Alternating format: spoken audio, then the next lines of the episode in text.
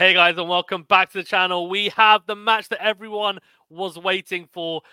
Novak Djokovic versus Jannik Sinner at the Australian Open 2024, and it's at the semi-final stage. I can't wait to get into this one because when the draw came out, this was the match that I wanted to see more than any other match. After Sinner, of course, had a fantastic end to the year last year, beating Djokovic in some best of three matches. The question was, could he then really manage to kick on, kick on in 2024 and potentially beat Djokovic in a best of five? Well, we're about to find out. Before we get into it, though, remember to that like button. Do subscribe if you are new as well. And do leave a rating or review if you're listening on a podcast platform. Make sure you share the videos as well if you think anyone might be interested. And we appreciate each and every one of our members. You guys are legends. It is very much appreciated. Right, let's get into this then. So, this is how we're going to break it down. As always, we're going to talk about the road to the semi finals. Then, we're going to talk about the head to head.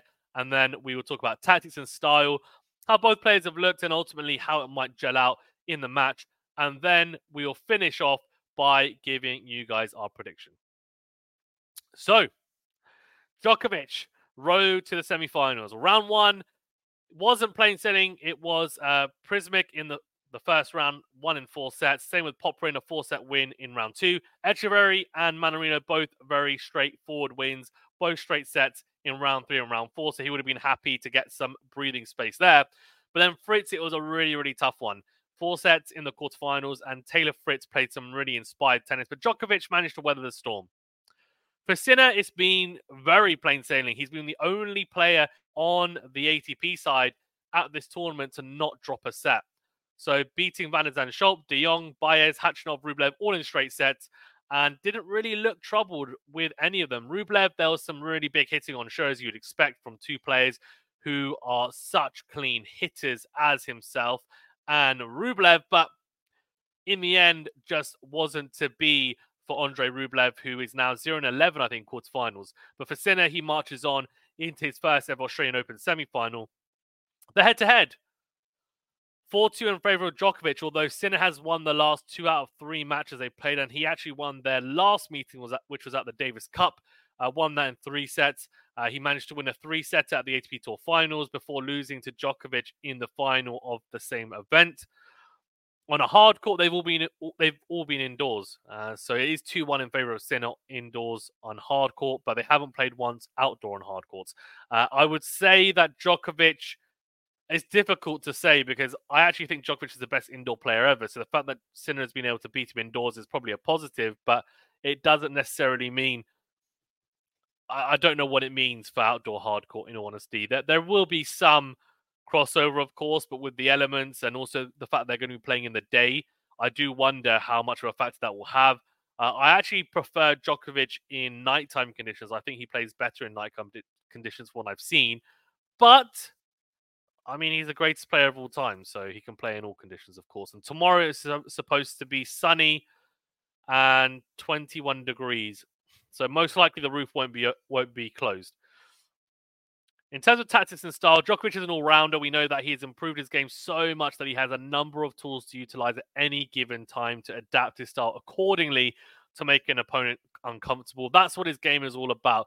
He has so many different layers to it. We could be here for 20 minutes talking about his style and what he has at his disposal. But look, I mean, he is the greatest player of all time. A lot of people and most of you watching this video will know what he's about. I'm not going to go into massive detail about him on that. I'm more going to try and talk about the matchup as a whole. Sinner, he's a power baseliner, power off both wings, and athleticism and flexibility to match the best on tour. Great defensive skills as well. And, uh, you know, like Djokovic, he has that flexibility that not many players on tour have, to be honest. And uh, he's able to stick with the best of them. And I think the biggest strengths that he has is uh, that baseline power hitting, but he's started to become more well rounded. A good transition in net game. His serve is much improved as well, hitting his spots well, and his return game uh, is probably, I would say, top five, top 10 on tour. So he's becoming a real monster uh, when it comes to his general game. In terms of the matchup, well, this is where it becomes interesting because I have a lot to talk about here, but I'm going to try and keep it as brief and succinct as possible. The ad court matchup, I think, is the key in this match. Uh, and in a lot of matches, it is, but especially against Djokovic, because Djokovic is, in my opinion, the best player ever when it comes to ad court exchanges. He has the best two handed backhand I've seen, and he's now utilizing that into out forehand beautifully and into in forehand.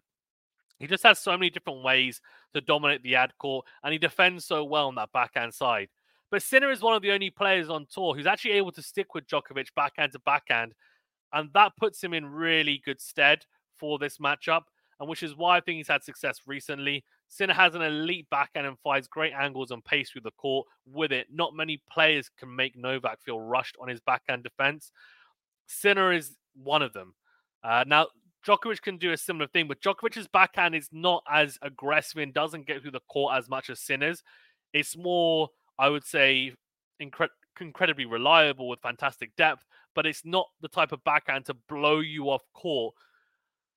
Generally, anyway, he can do it, and that backhand line is going to be crucial. But the issue he's going to have is that that backhand line opens up um, the forehand cross court for Sinner, and he, in my opinion, has the best running forehand on tour. I think does Sinner. Uh, Djokovic probably has the best forehand cross court defense or defense. Oh, let's try and not be American. I'm not American. Uh, so it's just going to be really intriguing to watch, in honesty, and, and it's very, very hard to call because even though Djokovic will be the favorite, given it's a best of five, Sinner has been playing so well. It's hard to just count him out of this. And given the matchups between the two recently, despite it being best of three, I know it's a different ball game, it's a different animal. But yeah, I, I mean, it'll be interesting to see. I think whoever wins that ad court battle most likely wins the match, in all honesty, and, and I think it's going to be that crucial.